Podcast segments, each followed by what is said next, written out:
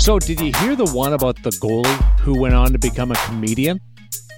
It's not a joke, but instead describes our feature interview. I'm Darren Millard and presented by The Hockey Shop, source for sports Surrey, thehockeyshop.com. This is In Goal Radio, the podcast. Today we catch up with Jim Ralph, a product of the Soo. He played four years in the OHL, was drafted by Chicago, and spent seven seasons playing professionally. While he never got into an NHL game as a player, Ralphie has spent his second career covering the Toronto Maple Leafs, where he is the radio analyst. He is also hilarious. When not at the rink, Ralph is speaking at a function somewhere all over this country. Our gear segment focuses on Brian's. Cam at the hockey shop gets the week off as In Radio welcomes back Chris Joswiak for a second tour on this podcast. Jaws is a pro rep, which means He's very busy at this time of the year. We'll get an inside look at his world, plus a couple of hints at the Optik 2 line that launches in a couple of months. It's a very busy show, which means it's time to bring in the co founders of In Goal Magazine, Kevin Woodley and David Hutchison. Episode 33, gentlemen, is uh, is our funniest yet. And does, does Dad give this one his stamp of approval because uh, Hutch, you are sort of the the guy that keeps us grounded and in control in this in this podcast. Oh, seal of approval for sure. Well, I don't know. You're the one who made this one happen, but I did meet Ralphie for the first time probably four or five years ago when I heard him speak to a group of young goaltenders. And I've been telling some of those stories to other people ever since. So was really excited that we could finally get him uh, on the podcast to share some of those things. So thanks for making that happen, Darren. It's a it's a different interview as it covers uh, a lot of uh, areas, some serious, which you don't hear Ralph uh, get too often, and uh, and some funny, and some reflections on his playing days, which cover off the uh, the seventies and the and and the eighties. Woody, you uh, you get a chance to hang out with Jaws again. Uh, tell us about what's happening there. Probably going to talk a little Optik 2 line, as you mentioned, Darren. Uh, Brian's is one of the, I guess, the only company that launches their new product uh, November 1st. So a couple months after we start seeing it uh, on the NHL guys, it's available at retail. So uh, I don't know if he's going to give us the whole scoop, but we're certainly going to get some teases on what the new Optik 2 line is going to be like coming out in November. Uh, we'll also talk about what life as a gear rep is like. And he's teased me that we're going to mix in a little bit of EA Sports because I guess some people want to know Will the new graphics from the Optik 2 line be available on their favorite goaltender when they go to log in and play video games? So Jaws is going to share some of those insights and just give, uh, you know, as he has in the past, give our listeners a taste of what it's like as a pro rep at a time of the year when everybody is trying new gear, testing equipment from different companies, and what goes into his life, you know, during this busy stretch. It'll be fun. Plus, like I said, a glimpse of the new stuff pro returns, you, you see them uh, from guys that have uh, have tried things out. I wonder how many sets you have to make for for guys that are trying different gears. Say you're in one manufacturer, but uh, but they're interested in in trying your gear. It's it must be fun for the pro reps, but also a little frustrating. I would imagine frustrating probably trumps fun in most cases, and I think that's where relationship building and knowing the guy uh, probably comes in as key. There's really no point. You got to know who to chase, who you are chasing realistically, and who's just a you know wild goose chase. And otherwise, you're wasting a lot of energy. And yet, if a guy with enough clout asks for something, uh, chances are an equipment company is going to make it for him to try. Uh, we have, however, over the years seen you know some try a little too hard. There there was a period there where um, you know, before Warrior got out of the NHL game, one of their biggest problems was they were chasing, they were making sets for anybody who was willing to try it.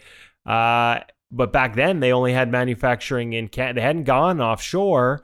And so it was at the detriment of their wait times for the people who had actually paid for the pads. And, and at one point, before they completely restructured and fixed all these problems, quite significantly so. So it is a balancing act. Um, gear doesn't make itself, it takes a little time. And for these companies, they've got to make sure they sort of pick and choose the right ones. And usually that means guys who, you know, you, you feel have a, are, are sincere and honest in their desire to try something and maybe realistic about potentially switching.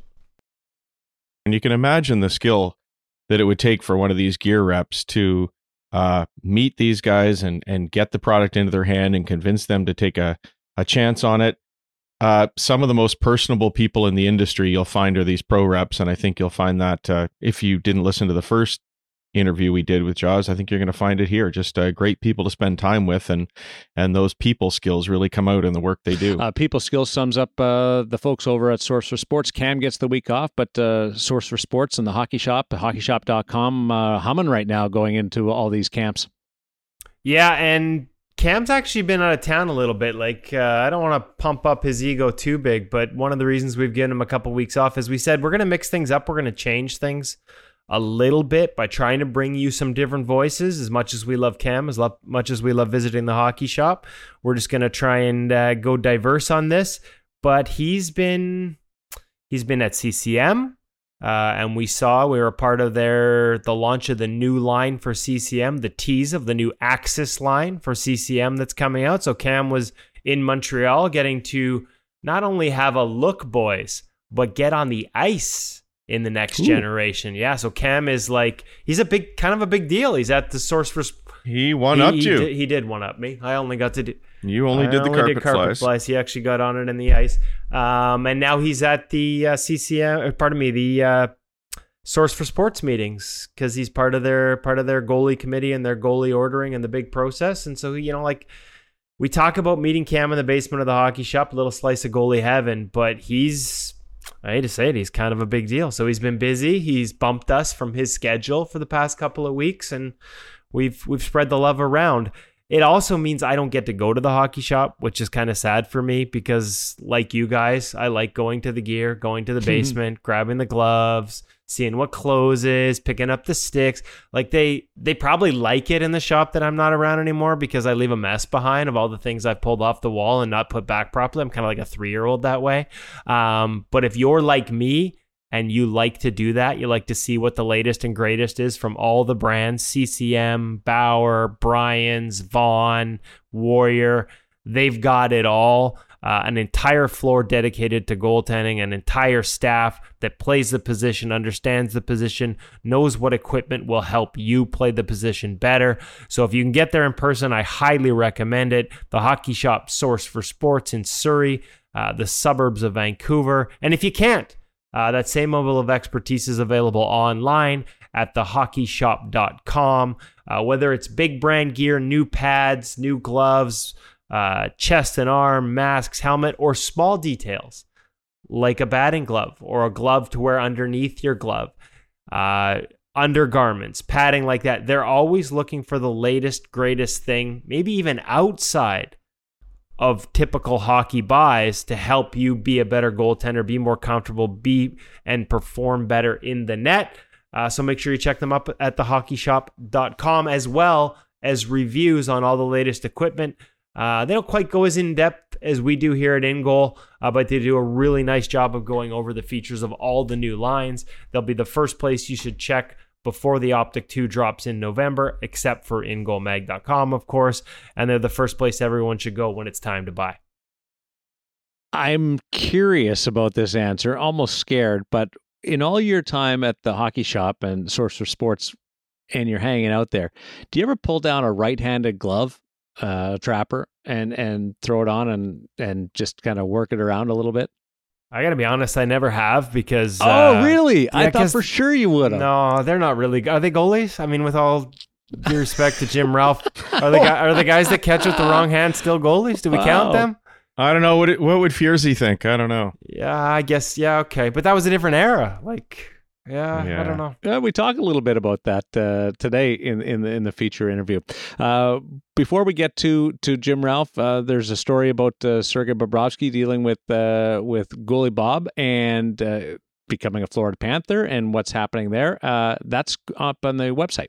Yeah, ingoalmag.com. And uh, a reminder as much as for all those people that enjoy the In Goal Magazine radio podcast, uh, we also have fresh content coming, and it'll be coming steadier now uh, that the season is close to getting back underway. And Catherine Silverman, one of our longtime writers at ingoalmag.com, has a nice piece on Sergei Bobrovsky and, frankly, the secrets um, to turning around his career from uh, from a staying healthy standpoint. This is a guy who was just ragdolled by groin injuries for you know the better part of two straight seasons missed uh, a bunch of time almost a half a season i believe in 14 15 and then all of a sudden after 2016 and leading into 16 17 and winning his second Vezina trophy he has not had a groin injury since and so it's funny because when he signed with the Panthers, there was a lot of like, oh, that's a long term for a guy with a history of groin injuries and he's on the wrong side of 30. And that's a lot of money and a lot of time and a lot of term. Well, the reality is that he hasn't, like, none of those problems are relevant anymore. And he explained, along with the trainers responsible for it, they didn't really describe the full program, but but they managed to peel back the curtain at least on who it is, who's responsible, and a little bit of the sort of martial arts style training that he's been doing in the summer to go from oft injured to almost never injured. That bodes well for the Florida Panthers. You can get that full scoop at ingoalmag.com. And thanks to Cat Silverman for doing an awesome job, uh, not just with Bob, but with the two trainers, both from Finland, uh, that have been behind this transformation. Well, we'll look forward to that. You know who uh, else is a Southpaw is Mike McKenna. And uh, I'm going to be working with Mike McKenna, our second ever guest on In Goal Radio, the podcast. Uh, Mike and I are going to be part of the broadcast with the Vegas Golden Knights going forward. And I just wanted to tell you guys that something I learned about Mike McKenna, and uh, he he fashioned the backup goalie towel for us in a game with the Philadelphia Flyers, and we we certainly appreciate that. But did you know that he catches with his right hand in hockey? Yeah, I, I, was just okay. waiting. I'm pretty much yeah. screwed. Do you yeah. make sure you play that yeah. clip no, that. I said about no, them not being goalies before no, but you how guys about this start? one? Hutch, I can hear where it's Hutch, going. Did, I bet you he catches with his left hand in baseball. How did you know that? Well, because I actually know another goaltender here in town that's exactly the same. It's interesting that I don't know how that happens. That is one of the most bizarre things I've ever come across with uh, with somebody is that they catch with with one hand for baseball and one hand for for hockey. See, now I go back to my original point. They are just all screwed up. You're right about that. I'm I'm more with you after uh, after learning about that. And uh, well, you, you may be uh, also on board after you hear our feature interview.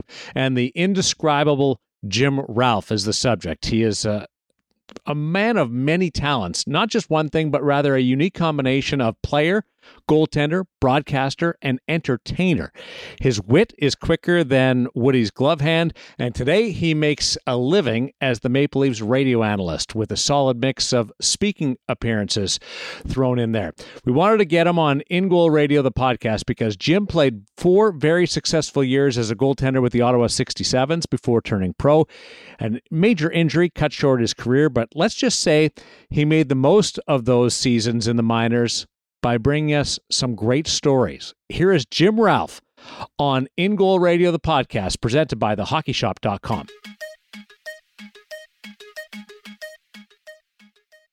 Ralphie, uh, how, how would you like to be introduced, or what do you think is the most accurate way to introduce Jim Ralph to a segment? Well, I, I know I, I do quite a bit of MC work and um, and public speaking, and I usually bring my own introduction, and it's more of an apology for who they're introducing and who they couldn't get, and uh, and they're stuck with me. So, I mean, I'm just um, I'm fortunate enough to, even though I only made it to seven years in the minor leagues, to do what I loved until my late twenties, and uh, right now to be able to hang around and still do the same thing I did when I was five years old, which is go to hockey games. So, do you think of yourself as an analyst, or do you think of yourself uh, more as a as a former goaltender who is an analyst? Uh, I, I, don't know if I've ever sat back and, and tried to, to label myself. Thank God. I, in fact, uh, I joked when my my broadcast partner Joe Bowen went into the Hall of Fame. I said the only thing that's keeping me out is the category you know, I don't, I don't think I really fit in. Uh, I think going into a player's slot might be a little tough, and uh, same as the broadcasting. So I'm, I'm probably a, a hybrid as far as uh, what I've become, and uh, like I said, I, I don't know if I could put a label on it or, or really what I think of myself, or if I think of myself that highly. Tell us your story and and how you got into goaltending, and then subsequently your career path. Uh, well, actually, that, you know, growing up in Sault Ste. Marie, we um, we had something that was called a tournament team, Um, so you never really played in a league, but you went to all these tournaments from the Silver Stick to Pee Wee. It was going to the uh, uh, Quebec Pee Wee tournament, and uh, we just played against uh, the league above us for for exhibition games. So uh, I was lucky enough as a defenseman. Um, Ronnie Francis was a forward. I knew then one of us would go on to great things, and uh, the um, you know I, I made it, but I didn't play much, and I thought boy, the best position, you know, if you want to play the entire game is to play goal. And I was a big Eddie Giacomin fan growing up for, for one reason or another. And uh, I tried out as a goaltender and I made it as a, um, I played house league, but I was the backup for the tournament team the first year and um, made it the second year. So it was, um, it was more being selfish when it comes to ice time than anything that, uh, that got me into the position then you end up going to through all of that uh, to to Ottawa, and you had an all world junior career. Well, where I, where I was lucky was at the at the time the way the draft worked that if you were uh, to be drafted as a minor midget or a 16 year old, you had to go in the first three rounds. And I remember that, um, uh, and, and, this is what I loved about my father, and that, which is so different than so many hockey parents today. Uh, I remember we were at our year end banquet, um, after my, my first year in midget hockey, and it was for all of what was called Soo Major. And I remember the guest speaker at the banquet was uh, a kid that played for the Greyhounds that year named Wayne Gretzky, who, spoke for about a minute and a half and was very uncomfortable being there. But I remember at the time then the kids on my team said, you know, it was in the paper that you rated number one in Ontario to go in the OHL draft as a 16 year old. And uh, and I remember bringing that up to my father on the ride home from the banquet. My father says, "Ah," he said, "that doesn't mean anything. I read that." So, oh, so I kind of, I kind of dismissed it. You know, this wasn't the my boy. He's, he's going to play in the big league kind of conversation. It was, it was very dismissive. And then, um, so we thought maybe in the third round, London had called us, and we heard from uh, the Oshawa Generals as well. So my dad said maybe late third round if you get drafted, and, and ended up I went the, the first round to Ottawa um, which was a huge shock. But but you know maybe one of the highlights of uh, of my playing career to find that happened. And uh, even though every time I came back to the Soo to to play with Ottawa, they booed me. And uh, it got so bad that my grandmother wouldn't even go to the game. Oh, jeez! And by the way, the, Grey, the, the Greyhounds picked Paul Coffey in the first round, so it's not like they didn't win. you know, still, you know, you guys still came out ahead of the ordeal, but it was uh, yeah, so it was it was the start of something neat. There were some growing pains the first couple of years, and then I get drafted to Chicago, uh, more on spec, uh, because that's because Gretzky had played in the NHL. So they opened the draft up to 18 year olds, uh, and then I was lucky enough to go to training camp and spend time with Tony Esposito, and then it was my last two years at junior after that training camp that, that I made the All Star teams and we won the goals against thing. So where where are you in career aspirations and expectations as you leave junior? As I was coming out of junior, yeah, yeah. Uh, well, I mean, at the at the time there was, um, and I didn't find this out until years later that I uh, actually held the wins record in the Ontario Hockey League for 26 years. Oh wow! Which which I didn't know until they posted something. So I didn't find out till I was third. So it's not like I could I couldn't live off that. You know, for 26 years, I could have lived off that. I would have special cards made. I told my son I would have, you know, I'd probably be on TV instead of radio now had I known. I said I never would have. I said I never would have married your mother. You know, know. But it was. uh I mean, so at the time, Tony Esposito was was still there for a couple of years, but um, you know, there were um, there was the feeling that I was um, you know, destined to to one day once the spot opened up in Chicago to to be there. But as they say, there's there's a million of those stories of uh, of guys that didn't make it for different reasons, and, and I guess I've got my own. Bring in uh, David Hutchison and Kevin Woodley. Uh, Hutch, uh, take us down a path here. Yeah, Ralphie. One thing I wanted to talk to you about is just personalities. I you bring up Espo, but there've been so many over the years as a broadcaster that you've uh, encountered, and you've got a larger than life personality of your own. So, who are some guys you've enjoyed meeting over the years and enjoyed having a, a chat with? Well, I mean, one of the things, and, and this is, you know, the, the broadcasting side is one side, but um, through the after dinner speaking and, and the MC and golf tournaments, if you would have told me growing up in the Soo that I'd get to meet one of Bobby Orr, or Bobby Hull, or, um, you know, Guy Lafleur, Gordie Howe, uh, I would have been thrilled. But to have sat at head tables with all of them, um, and you can throw in Kareem Abdul-Jabbar and John Elway and, and some great stars from other sports. So for for me, it's very humbling. I don't uh, uh, I don't have that swagger that I look around and go, yeah, I belong here. you know, I uh, I'm very much an on. I've um, as far as Bobby Orr goes, I've emceed Bobby's golf tournament for the last nine years. Uh, we've known each other for 25. And as much as I want to, you know, try to be cool and everything else, uh, every now and then it kicks in where I'm, I'm a 10 year old kid again looking at him going, You're Bobby Orr, you know. So it's, uh, I've been very, very fortunate. And, um, you know, Don Cherry was, was very good to me as I uh, made the transition from, uh, from playing into broadcasting. Um, but I guess when it comes to guys around the league, some of my favorites uh, that, that, I, that I'll still give a big kiss on the cheek to when I see them just to make them uncomfortable are uh, Mike Lange in Pittsburgh and, and Rick Jeanneret in Buffalo. Mm-hmm. They're just two of my favorite guys, and, and you know, growing up loving their work, and uh, it's an absolute joy just uh, you know to spend time with them in the media room before a game. How about the goaltenders? Uh, well, I mean, uh, Darren Pang and I, Panger, uh, I emceed his wedding 30 years ago. Yeah. That's how long uh, Panger and I go back. I've had two of them since then. Panger's still hanging in, so so good, so good, so good for him.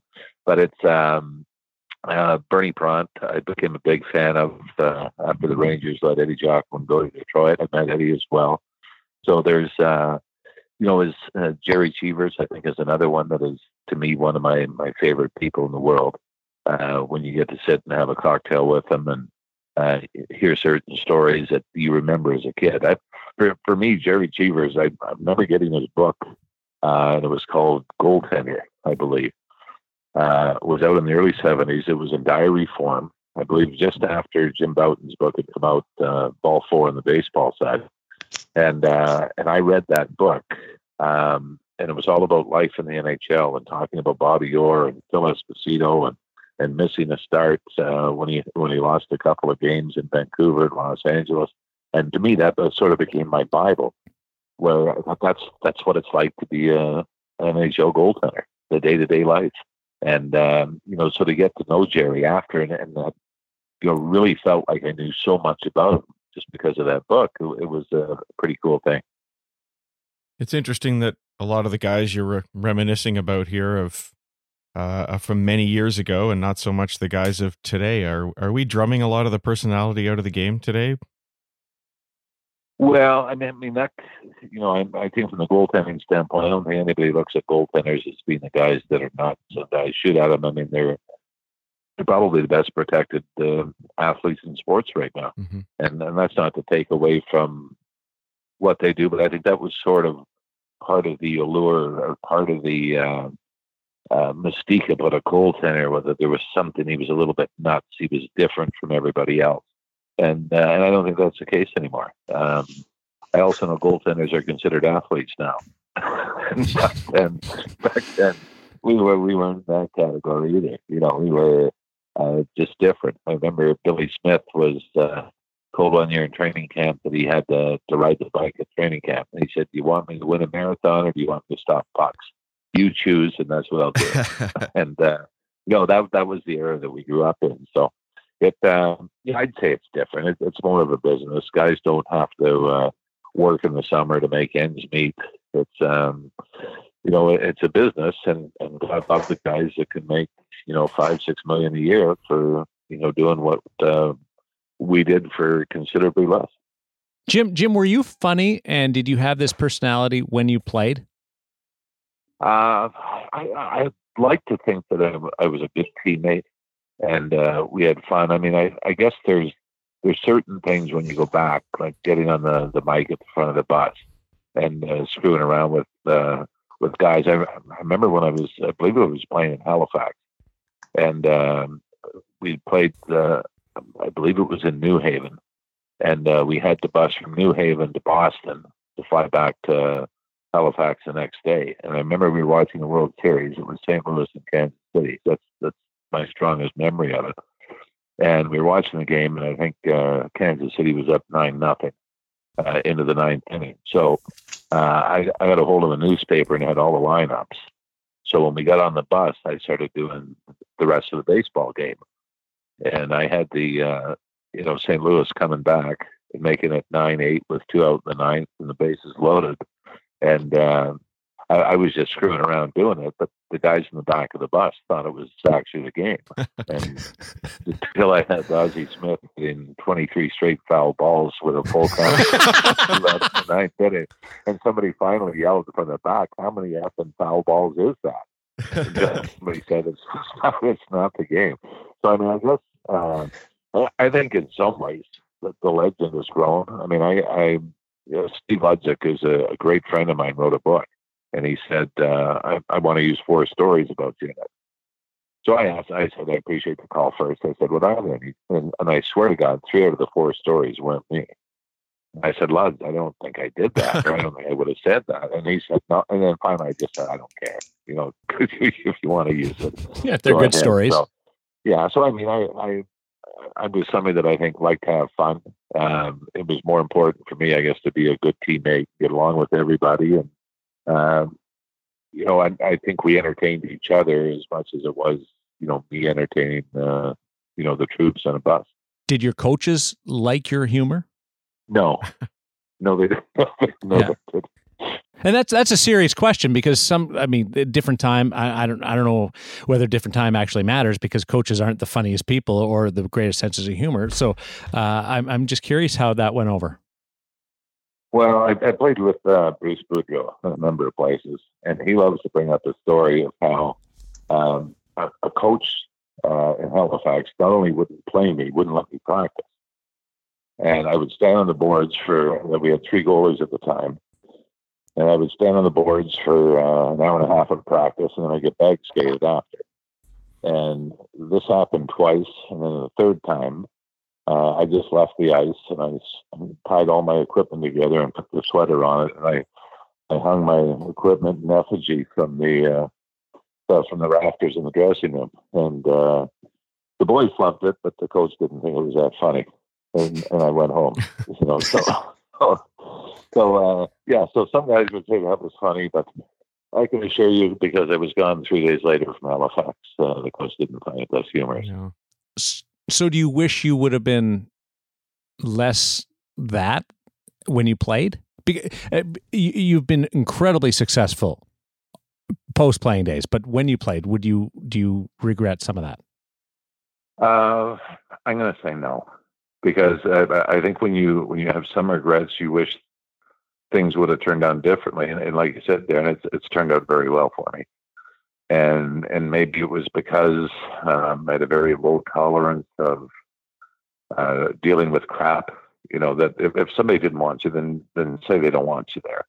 Uh, don't try to get you to quit, or, or don't try to humiliate you in front of other people. And and I think I've sort of um, again probably got a lot of that from my father where you know you don't have regrets. You just expect to be treated a certain way and you expect honesty and you give honesty. And when it's not there uh, you have certain reactions to it. I mean i i remember there was you know going back i guess to another thing. There there was a comedian named uh, mike birbiglia who had a, a, special comedy special and the uh, the title of it was what i should have said was nothing. And that's uh, i can kind of look back at that and go okay yeah i, I probably should have just shut up but I remember there was there was another coach I had uh, trouble with. We were in Springfield, uh, and I heard from the trainer as soon as I was the last uh, player sent down from Chicago. And when I got there, the trainers who know everything, um, the trainer said to me, he "said Watch your back. He doesn't want you here." And I never had a conversation with him. Nothing. Uh, and again, there were three goalies, and and as as training, you know, the, the end of training camp and the start of the season went on, it was pretty apparent the guy didn't want me there. Um, so I remember we were playing uh, trivia on the bus coming back from a road trip, and the coach at the time says, "I got a question." He said, "Name the only goalie to ever score in professional hockey." So I yell out Billy Smith, and he says, "Wrong." I said Billy Smith did it with the Islanders against Colorado. I said Michel Plasse scored in the Central League against Kansas City. And his response to the back of the bus was, he said, he said, Plasse is right, Smith is wrong. He said Smith didn't score the goal; he got credit for it. So now there's this awkward pause on the bus, to which I again I should have said nothing, but I said, I said, I've got a question. And right away, all the guys turned and looked at me as if to say, just shut up. Like, don't. And I said, my question is, how many goals did Wayne Gretzky score last year? And how many did he get credit for? and that was the end of the trivia. And I was gone from Springfield about three weeks later. but no wow. regret. Like, like, I said, I mean, you could sit there and take it, play the victim, and uh, I, I told my son, who's who's gotten into broadcasting, and this is probably the worst advice can give anybody. But I said, if you're going to get screwed, I said, have a story. don't you know, just don't just don't leave with your tail tucked between your legs. Give them a reason, and uh, at least you can go out and say, "Okay, I, I kind of deserved it." Woody, let's bring you in. Well, I was just I was just curious because we know a few goaltenders have been in the backup roles that have had big personalities, uh, whether it's within a room, within the media in today's era, or even more so, maybe even on social media, where their presence at times is bigger than their role on the team. And and in some cases, I won't name specifics, but for some guys, it's gotten them maybe not into trouble with organizations, but it's gotten them run out of organizations, whether it's fair or not. So have you seen examples like that? Do you do you relate to that? is that just the way the game's going, or would you give the same advice to them? Just be yourself and to heck with what the other people think. Yeah, I, I still think ultimately it comes down to uh, how you perform with the opportunity. And unfortunately, in my third year, I blew my knee out. I missed a year, and and that was pretty much it. And then it was the backup roles.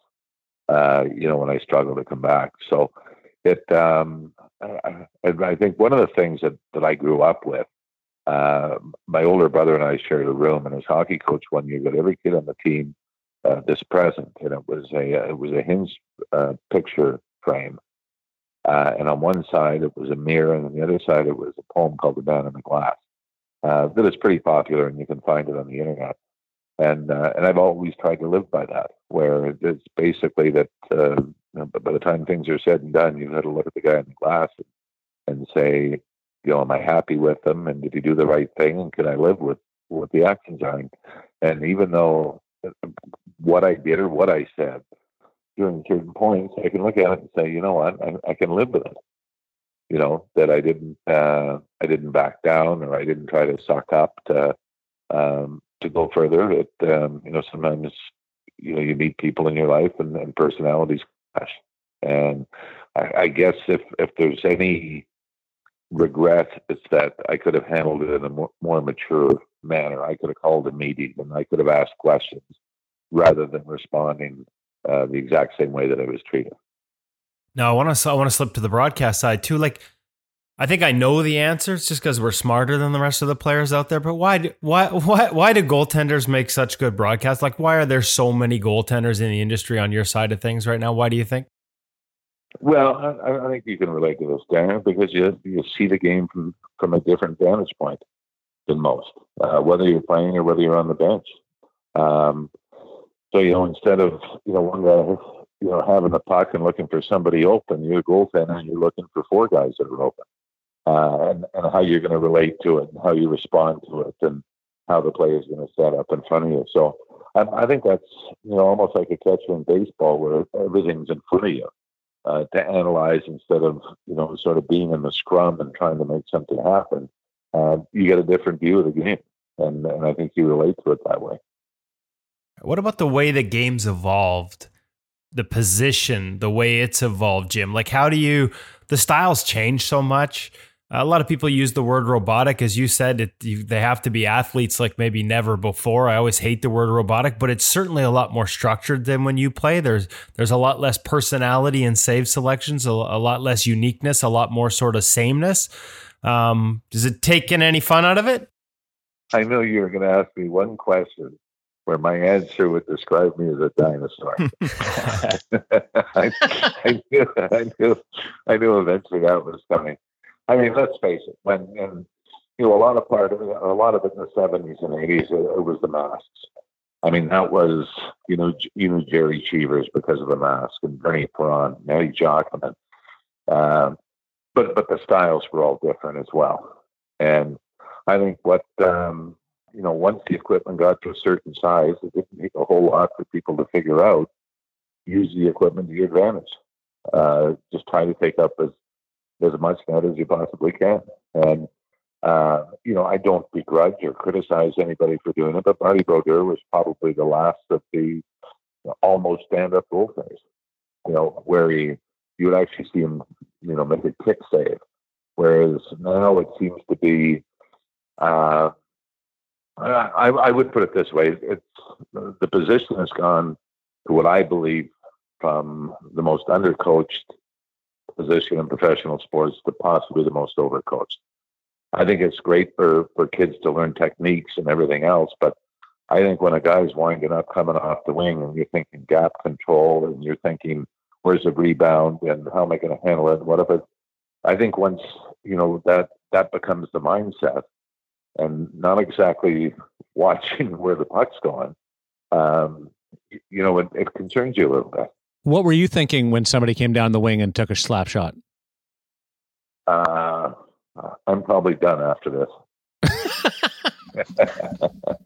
but I mean, for us, it was I. Um, the only thing I had. Jacques Plante had a book called Goaltending Out right. in the 70s. And that's all we had. And it was uh, really the mindset was that if you were perfectly square to the shooter and you were in perfect balance, and, and this is the, the Bernie Parent method of playing as well, the most you have to move to stop the perfect shot is four to six inches. Now, if I, if I take that mentality and put it into today's game, the perfect shot is what three inches. Mm-hmm. You know, if, if, you're square and if you're set um, it should translate into that. And, and that's really not the way the game has gone. And yeah, having said that, I think the guys, um, you know, whether it's Henrik Lundqvist or, or Pekka or, or Jonathan Quick, you still see that in those guys. And it's about playing to where the puck is going and not just uh, positioning and gap control and, um, and, and all the other terminology we use now. Who's your favorite goalie today to watch? Today? Yeah. Uh, I'm going to go Carey Price.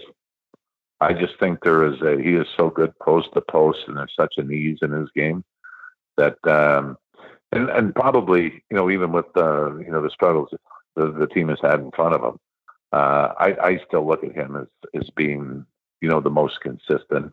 Uh, although Vasilevskiy's fun to watch as well. I mean, he's sort of a I, don't want to say Hasek like, but you want some of the saves that he's made in desperation. And um, I think there's a, a, pretty fair comparison to Dominic Hasek there as well. How about uh, how about Leafs over the years? You've been broadcasting the Leafs for 20 plus years now. What's uh, who, who are your favorites over those times? Uh, probably Martin Gerber. no, I'm just kidding. how do we take that seriously? Darth Gerber. I just wanted to see how long the silence would last. would have been a long one. You had a great finish to a year. the uh, uh, for me it was Curtis Joseph and, and Eddie Belfour was a close second. I mean that's when they went on those playoff runs in the late in the nineties and early two thousands and uh, Curtis I'd actually known since um, you know before he went to college to play, uh, living up in the Newmarket Aurora area north of Toronto. Uh, so I'd known Curtis a long time, and we'd always spend summers together and um, golf and get the families together for barbecues. And, um, but but I guess for me, um, and one thing when when you cover one team on a regular basis, when it comes to other players from other teams, uh, once they come to Toronto and you get to see them on a regular basis, you um, you either like them a lot more than you did seeing them four or five times a year or a lot less. And for me, Eddie Belfour, uh, even though I'm obviously very familiar with his work and winning cups and his time in Chicago as well, uh, I was amazed to watch him game in and game out. Uh, how good, again, how he squared up to everything, how he followed the puck into his body, uh, rebound control. Uh, and for two years, um, he absolutely amazed me on a nightly basis. Did the trainers ever give you a key to the rink uh, like they did Eddie Belfour? No, no. I, I had to wait with the Zamboni guy till they opened it up. What's one thing that uh, what what was the best attribute of, of Jim Ralph's playing days that that you would pass on to uh, to a young goaltender? What was your strength? I would say more. I, I don't know if um, I couldn't have played today's game. I mean, I could butterfly, but it was getting up that would have been a, a huge problem. I, I, think it was more the mental side. You know, like I said with the um, the, Jacques Plante reference, that I felt that if I was set and square, um, you know, I, I couldn't be beat, and it was um, so to me it was. Uh, and, and, I learned some things from Tony Esposito in Chicago as well. Uh, Tony used to uh, do everything in five minute segments. And when the puck dropped, you wanted to get to 1459 without giving up a goal.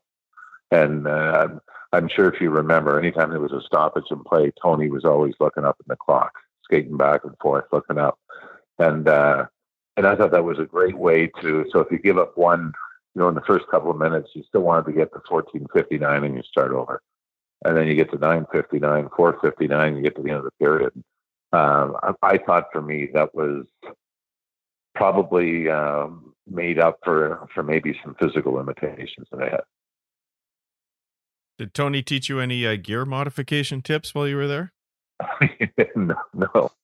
Well, that uh, I mean, he he had uh, he had everything: personality, gear, talent, uh, everything. Was was he intimidating?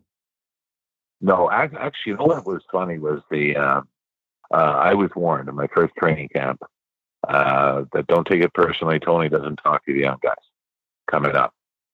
And then after the uh, about the second day of camp, and, and Tony and I were on the same um, training camp squad, uh, which was a huge thrill for me. I mean, I idolized him growing up as well.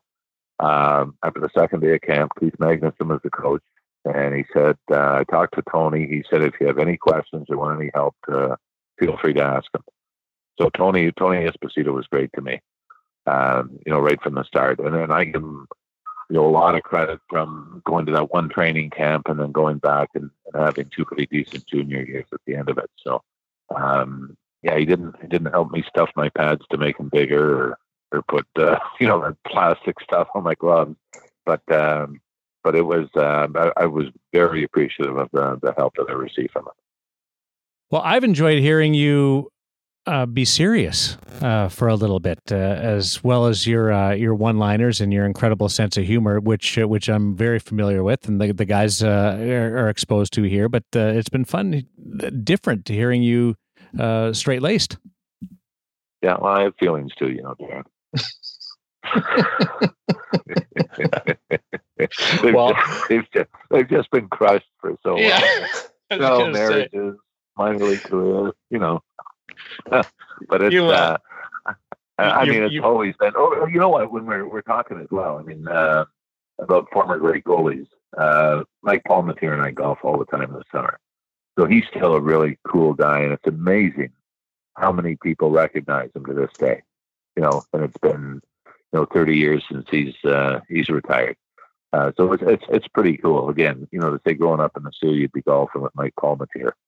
Um, once a week in the summer for for a few years. So uh, I've got a good Palmy out there as well. Why why were there so many more southpaws in your era than today? I don't know. You know, they um, although in all honesty, there wasn't a lot. I mean, I, I was a southpaw, uh, you know, from Sault Ste. Marie, and uh, I always joked about it being the second best left-handed goalie from Sault Ste. Marie ever to play in Chicago system. you know, it's not really uh, uh, you should write a book worthy comment, but it was. Um, yeah, I, I, don't know why there's so few now. I mean, now you've really got from Louis Domingue, I think, is one. Um, yeah, there's there's there's not a lot, but um, yeah, Palmy left-handed, Tony Esposito, Roger Crozier, I believe, Grant Fuhr uh, was a lefty as well. So I mean, there um, there was never really a lot. Uh, you did have, you know, Grant Fuhr and Tom Barrasso a little later on in that area, but Um, I don't know whether kids are being taught differently. Um, I'll admit that halfway through my career, I thought maybe I'll switch. the other way. well, hey, I was I was just gonna say, Jim, like uh, you said, you're a big fan of Andre Vasilevskiy. He actually started as a lefty, but they didn't have equipment in Russia, so he didn't have a choice but to go the other way.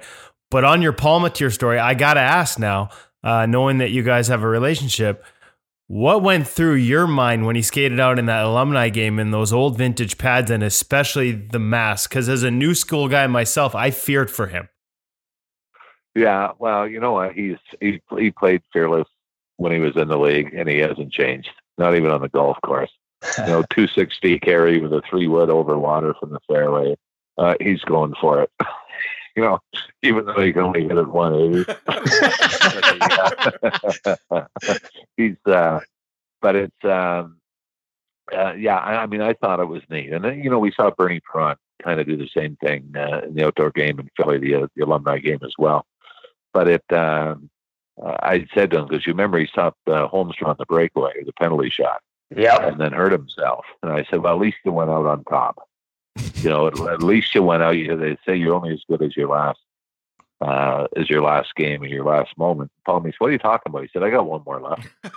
he said, I'll be back. he said, I got one more left. So, you know, at 65, we're gonna we'll see Palmy again somewhere. Uh, but but he is. Uh, uh, I don't know if I've met a, a more competitive guy. Cujo is is very laid back, competitive, but, but quietly competitive. Uh, Palmy is is no different than the the 20 something year old kid that told Roger Neilson your goaltending problems are over when he got called up to Toronto. Palmy hasn't changed a whole lot. Uh, you've uh, you've been uh, great uh, as well, uh, funny and personality, and uh, bring a, an analyst and a goaltending perspective to it. We've been angling to get you on for a while. We really appreciate you doing this for us. I appreciate it too, Darren, and, and really look forward to seeing you in Vegas. That's that's something that made a lot of people happy let's uh let's get out in the town uh, when you get stop by you, me, and Bonesy. Yeah, there's nothing to do there, but maybe we'll find a small bar or something. exactly. Thanks, Ralphie. Thanks, Ralphie. Thank you. All right. Great. Thanks, guys. Bye. Well, that will uh, go down as the the funniest interview that we've done so far in the in the 33 episodes of uh, In Goal Radio, the podcast. Now, Woody, you don't know Ralphie that much. Uh, not, nope, not at all. What did you learn from from that conversation? He is a funny dude. Self-deprecating. yeah, well, funny. you know, you know who it reminded me of is um, maybe to a lesser extent, it reminds me of Roberto Luongo. Yeah, uh, and and a guy who I knew had that personality because I dealt with him a little bit since his time in his first stint with the Florida Panthers in 0304. And when he came to Vancouver, I think some of the attempts at self deprecation before the Twitter account came out, he was hammered for them right? Like he he was just him trying to get through a moment using self-deprecating humor and, and the media here hammered him for him as not caring. I remember the one where he made a joke after they got eliminated for the second straight year by the Blackhawks about at least this time I didn't give up six goals or something like that. And that was the same Roberto we see on on, on Twitter and on social media uh, through the Strombone One account, the self-deprecation but at the time, nobody really knew that side of him, and so they they just like they just nuked him for it in the media.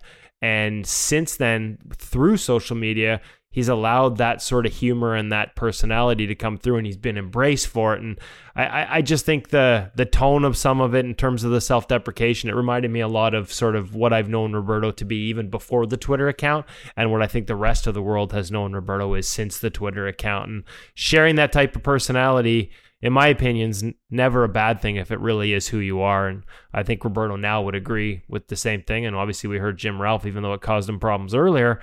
Um, you know, he wouldn't change. He wouldn't change much, especially that side.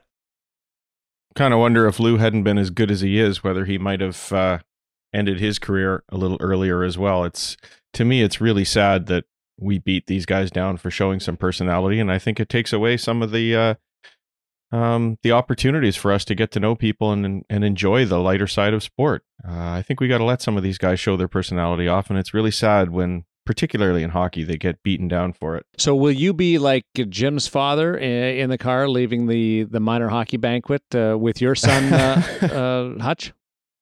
No, definitely not. Although I, I do think it's crazy all these different accounts as you hop on Twitter that start ranking kids who are 11 and 12 years old. So uh, I, I don't share any of those things with them and what I think of that. But uh, no, I think my, our job as parents is to uh, instill lots of confidence in our kids because the game does all it can to beat it out of kids. So let, let's instill it in So them. what would you do if uh, if young Maddie uh, started becoming a, a real character? Would you tell him to to tone it down because that's that's our ultimate um, sort of uh, contradiction of wanting one thing but being pulled in another area. Yeah, isn't it true? Uh, time and a place, I think, is one thing. You got to pick your you got to pick your time and place, and I think uh, you don't do it right away when you meet somebody. Um, thankfully, Maddie's pretty shy, so that doesn't happen until he gets to know people. Uh, I think Ralphie would tell you that he he picks some places he probably shouldn't have picked. so I think that was great lessons for the kids. You know, another lesson for me that I don't actually think came up in the interview, but as I was prepping for it, uh, discovered that he started his broadcasting when he was still playing for the Ottawa 67s. Uh, got involved with radio um, as a summer position and uh, was obviously looking to his talents and to his future beyond goaltending. And I just love that. I think it's important that uh, beyond goaltending, kids need to look for what their passion is and to start to follow that passion because you never know where it might lead. And obviously, it's led to some great places for Ralphie. He was uh, he was entertaining and he was fun and uh, he has been uh, that way for a long time. I'm I'm glad that uh, that this audience got a chance to to hear him. A twist on the gear segment this week, Woody. Uh, you give Cam a break and return to one of our first guests on the podcast with a man that they call Jaws. Here's the gear segment presented by Source for Sports Surrey, the hockey shop. Okay, welcome back to the podcast, the In Goal Radio podcast, presented by the Hockey Shop and the Hockey Shop Source for Sports. Chris Joswiak, pro rep for Brian's. How many years now, Jaws?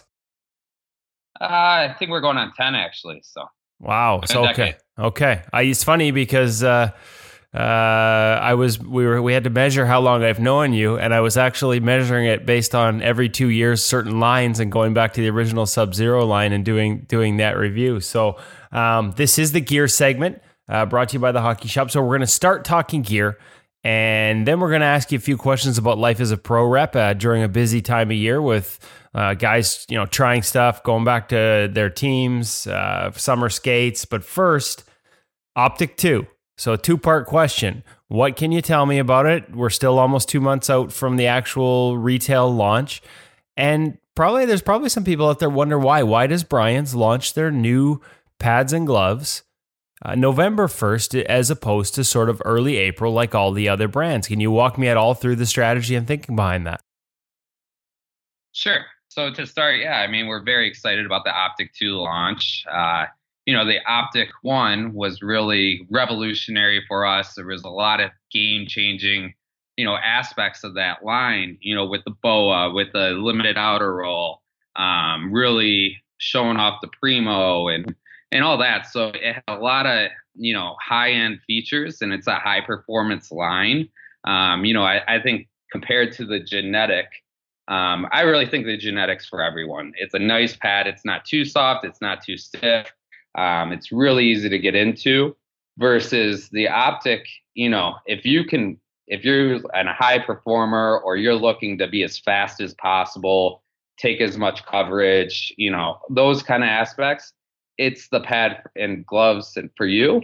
But you know, again, it's not for everyone. Yeah, the the new line is going to be exciting because it's taking everything we learned from the first one and just maximizing it. So it's going to be a faster pad, harder rebounds. We're going to have a new core called the Max Core, which is uh, just a completely different foam layup. Um, so it's going to really play different than the first optik. Um, we're going to continue to have the boa on the gloves. We've changed a lot on the glove, especially the blocker. Um, so just super high performance, really nice. We're really happy with how the graphics turned out and all that. So, um, so far the feedback from guys that wore the previous optik to this, I mean, they're absolutely in love. I just talked to Shesterkin from, um, you know, the Rangers organization yesterday. He's, you know, super in love with them and same thing with Sparks and all these guys. So they're really excited, um, and we're we're excited too. So it'll be a nice launch, and then yeah, kind of going off your second question, um, why we do it in November is that was something that you know about eight years ago we strategically did since we build the pads in Canada you know there's not as big of a turnaround and you know process as it is for the companies that build their um, you know stock gear overseas. Um, so we have a leg up there and it's also just a retail strategic thing to get our gear in there before you know the stores buy the big brands and all that. So there's many reasons behind it but also you know i think it's a little unfair that you see these nhl guys wear a line all season long and then right as the season's about to conclude, you know, the retail customers are able to pay and and order it. And uh, you know, I just I don't see the point in that. So for us, we let some of the high end guys get the pads right now, and then uh, you know, by the time that the season's in full gear, um, you're able to order it as well. So. Okay, not a bad philosophy. So let's just go back to the style of pad real quickly. So if I'm reading that correctly, genetic, when you say more pat, like genetic's got a little more traditional feel to it in terms of flex and and some of the aesthetics. Um, optik, if you're based on what we did with our testing with uh, with the original optik line, you know, it's still still thinner, still sort of lighter, still kind of. If it, is it more the evolution uh, maybe even revolution and genetics kind of evolution of tradition with with still a lot of new features in it but optik is where you're you're sort of playing with new concepts like like limiting the outer roll and things like that. Correct. So the genetic has internal knee rolls it has a lot more torsional flex the the genetics going to be more forgiving per se where the optik line is more boxy. I would compare it to you know the premiers the two s's those kind of pads. So you know it's less forgiving it you know hard solid seal um, but it definitely is a different style. For me you know i'm turning 34 this year. I generally prefer perform the uh, prefer the genetic line. However I've, I've been testing the optik twos right now. I really like them especially the glove and the blocker. So it's an awesome line. Really the biggest thing with anyone is you don't know what you're going to like until you try it so at least strap something on in a, in a store and, and give it a whirl. But yeah, I, I, really like where we're headed with the with the line and as well with the genetic line. I think we have a nice one-two punch now. So. Okay, so when in the past, so this part we'll, we'll transition a little bit into the job as a pro rep. In the past, we would see guys, um, you know, when the new launch came out for the for the majority, they'd switch to what was new this year at the NHL level. Watching guys now, it really seems like guys are sort of settling into um, their line, what suits their game. Is that a conscious thing on your part? You know, of certain guys that if they were genetic guys before, they're staying genetic, and other guys that have tried optik, staying in optik, based on style, based on preferences, as opposed to just make sure you get what's in the get them in what's the latest. Yeah, I, th- I think you know Brian's is one of those brands compared to say maybe Vaughn or CCM, where you know you see guys in Vaughn, right? They've worn the V2, the V3, and then you know they're staying in the V4. It's just a, you know they're known as a brand where guys stay and wear the same exact thing every year, basically. Same thing with Premier guys with CCM. I think with Brian's, you've always seen our goalies be a little bit more braver and uh, willing to test the waters in something new and exciting. You know, with where we were with the genetic last year, so many guys are so happy with it. They don't want to change a thing. Uh, most of the goalies wore the line completely stock. I can't even really tell you what we've really changed on most of the guys. It's been like essentially more stock than retail orders. I feel that, you know, a lot of retail customers just change things for the sake of changing. So, um, yeah, I mean, really this year, you're going to see a lot of guys that were just so happy in their pads last year. Georgiev, Nilsson, so on and so forth that you know they don't need to change anything. Even like demko you know in vancouver he's traditionally always been a guy to test the waters and try something new. He was really happy with his pad so he'll still be in the genetic 4 pad. He hasn't even looked at the optik 2 and then uh, but we did uh, he was always an optik glove so he went to optik 2 and he's obsessed with it. So it's uh yeah you'll see a big difference where it'll be more split off this year compared to all in the new stuff. So.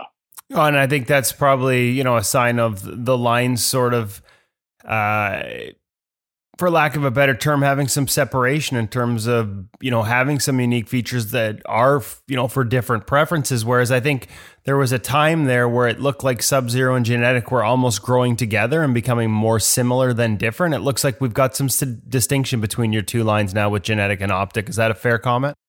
Yeah, for sure, and and that a lot of that comes from the retailer's point of view too. You know, they get frustrated. They you know, spend thousands of dollars bringing in um, a new line just for next year to have a similar line, cancel that out. So any stock that they have left is virtually wasted money. So um, to create a larger distinction between um, the product lines was a goal of ours. So yeah, you're to have a more stiff, hard, super high performance line, and then you're going to have your, you know, flexible, forgiving, you know, nice traditional hybrid slash butterfly line. So.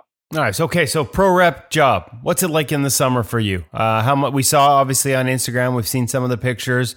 Uh, trips to places like Chicago, where you were with uh, Robin Lehner, Collin Delia, and Garrett Sparks, uh, two Blackhawks goaltenders, and and, uh, I guess now Vegas Golden Knights goaltender who lives in Chicago. Is that indicative of of your summer? Is that just a feature? Like, what's What's it like when you when you're trying to maybe in some cases actively recruit, in some cases just introduce the latest and greatest to uh, you know different guys and make sure that everybody's happy uh, once the season starts? Because you know pads take time to build, gear takes time to build. Um, you can't just wait till training camp starts to get going. What's a summer like as a pro rep? Yeah, no, I mean, I, I, try not to share too much on there. I mean, with those guys, it was funny because actually Scott Darling, another one of our goalies, took the picture, but there was no room for him out on the ice that day. So, and usually there's two ice sessions. So he wasn't able to skate. So he took the photo.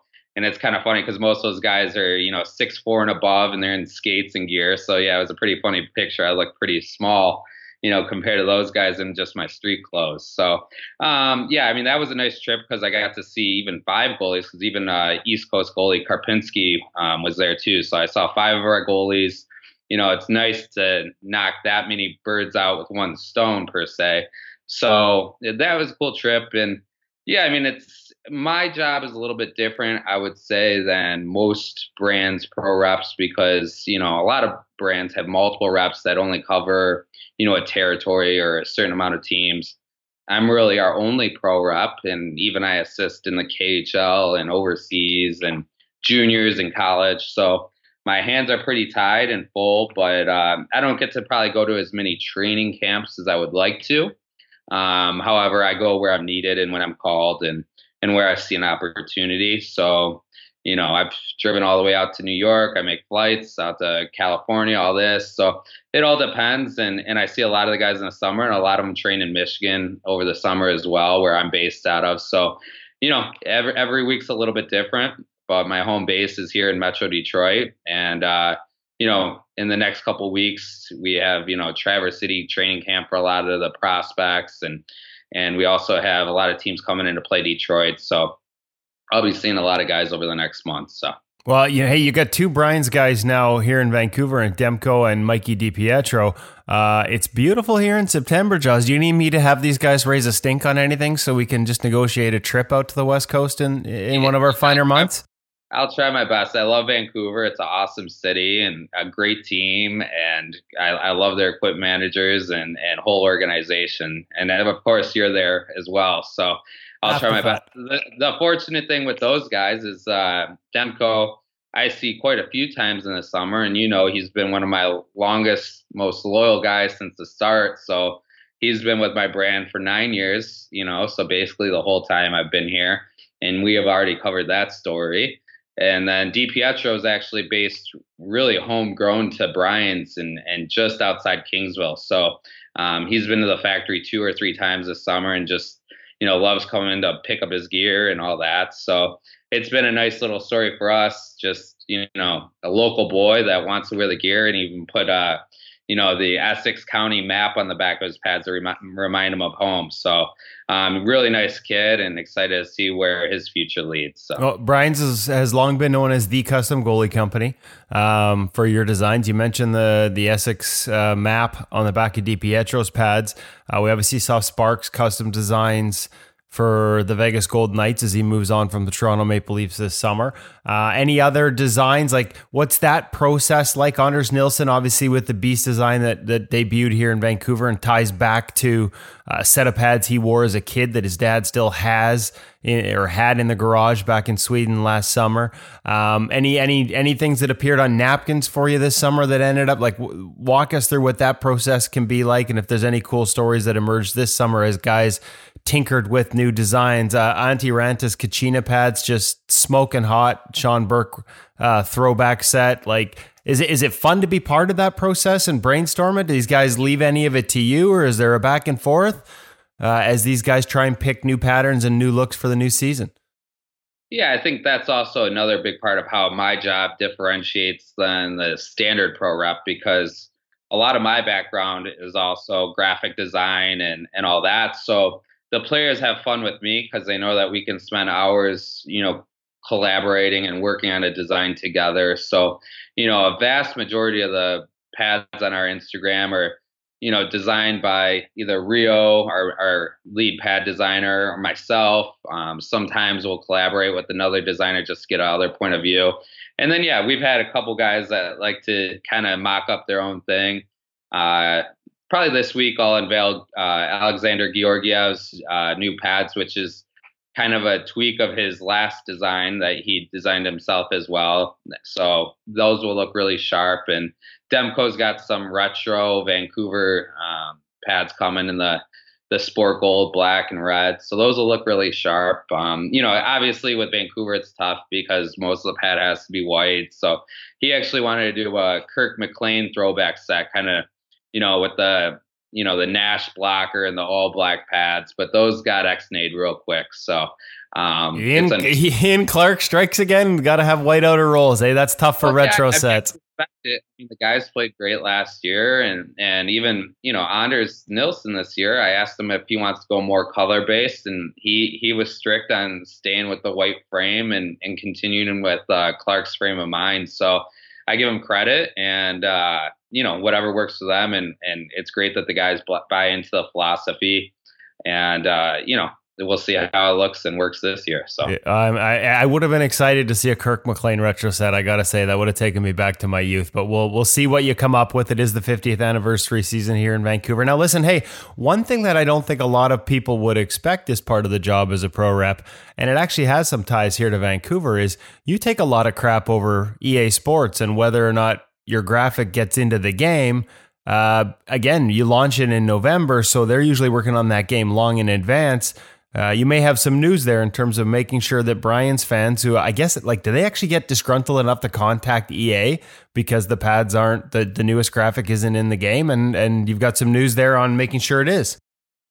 Yeah, I mean, it's kind of funny to say, but you know, this past season, um, if you could look on Twitter, like, you know, I see the whole Brian's, you know, feed of everyone who tags us, and there's just been constant tags all season between us and EA Sports that you know retail customers are just upset that the GNETiK fours weren't in the game, and that was just kind of a I guess a lack of foresight maybe from us or from them because traditionally every year they have our new pads, um, but this year. Um, Joe Aiken, who's our business manager, actually flew out to Vancouver to see a couple retailers, and he made a trip out to the EA Sports campus brought the new Optik 2 line, showed how the colors work, um, kind of showed where our future is. They kind of showed us what they have in mind for upcoming years. So um, that was a cool experience for Brian's. And uh, yeah, I would say that the new line is going to be in there. However, I would say look for the Optik 2s to go in with the first patch um, at the beginning of October. So they will be in the game but maybe not right as you you know purchase the game. They won't be in there day one. So if it's in the game, it's in the game. You just might have to wait a little bit. Hold the temper tantrums on Twitter, uh, directed towards EA Sports for a little bit till we get through that first patch, and you'll be able to select. You'll be able to select between GNETiK or optik, depending on what your guy's wearing in the show this year. That's that's there you go. I, I didn't know you actually had to deal with that level of things. So there you go. New new new knowledge on the life of a pro rep from Chris Jozwiak. Jaws. Uh, thank you so much for taking the time today. I know it is a busy time of year. Uh, thanks for giving us a tease on the Optik 2 line. Uh, hopefully we'll uh, we'll connect and and make sure we tell the rest of that story as we get closer. Some of the the technical features and innovations uh, as you guys move, you know, in that direction of fast sliding hard rebound pad to complement the GNETiK line. Uh, exciting times, and I appreciate you taking the time to be part of the In Goal Radio podcast again this week. Uh, our first two time guest from the from the gear or pro rep side of things. So you're you're a trendsetter, my friend. I'm honored. Thanks again for having me, and I look forward to being on again in the future. Thanks, Jaws. I enjoy our visits with uh, with Jaws. How how far back do you go with him, Woody? Oh, that's a good question. Hmm. Time is not something I'm good at sort of rectifying in my head. You know what? Like uh, I'd actually do it by gear. So yeah, right. Um, they alternate lines once every two years. This is Optik 2 coming out, and that followed the Sub Zero line, which got to three. So one, two, three Sub Zeros and two Optiks is a 10 year span. I remember the first set of Sub Zeros is roughly when we started working with Brian's and Jaws. So I'm going to say a little more than 10 years, Derek. Oh my! That's goodness. about the most honest way of telling time I can. Uh, can imagine. you like that's, that's but that's realistically, you know, how I do it. Like uh, that's how I got to know him. Our work we we reviewed the first Sub Zero line, which is you know quite innovative yep. for its time, really innovative for its time. As a matter of fact, it was one of the first ones to bring out Velcro strapping, and a lot of people are like. Like, come on, like, where's my leather and buckles? Well, that stuff yeah. was super light and uh, it's showing the test of time. And you know, again, that's guys like that and companies like that and all of them now innovating in different ways is is what makes this job fun. It's always changing. And yeah, I guess I I don't know if that's sad or what, but I actually measure relationships in gear launches. That's that was yeah. fascinating. Just don't don't tell your wife. That I I've never heard anything like that before. I'm glad you did that now in episode 33 and not episode 1 or else I'm might have ran for the hills. and uh, Woody, I want I, I want to know what was popular gear when you met your wife, Woody. Come on. Yeah. Yeah. Um See now, this is going to be bad for us, Hutch, because I wasn't a goalie when I met my wife. Don't forget, I didn't start playing Ooh. until my mid thirties. So yeah, yeah probably. Uh, this is why I have trouble with some of the old gear conversations. I don't have the same volume of reference as you two old farts. Right. Uh, well, I was I was wearing the Felix Pot Potvin Kohos in leaf colors. Oh, good for you. I was thinking when I met my wife. I was GP twenty one. I okay, so I got to be. I think the best. The reason I'm probably still with my wife is I met her after, or I married right. her, and then I started goaltending. So that garage full of stink that didn't exist mm. when I locked her in. It's too late for her to run to the hills, Darren. When I started bringing that stuff home. Yeah, and uh, my wife took up goaltending when she met. Really? Me. Yes, true story. Doesn't play anymore because of injury, but uh, yeah, two goalie family there for a while. Good for you guys, and and now with with mm-hmm. Maddie, wow, that that's uh that's really unique. Again, you guys, you mm-hmm. may have just mm-hmm. won up Woody for the uh, for the gear reference and the timetable. So, yeah, I think it's hey, time Darren, to, Darren, to sign but, this thing off. No, no, but but before you do, Darren, you're you're so smooth and you just slide things in so carefully that you mentioned Vegas a while ago, and Kevin and I didn't get a chance to jump in. So I would just like to, on behalf of both of us, uh, congratulate you on the new gig down in Vegas. And why don't you tell us a bit more about what you'll and be how doing? How big is the guest room?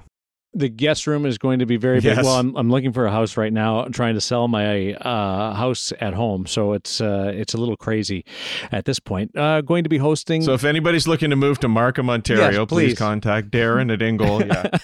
What's that address again?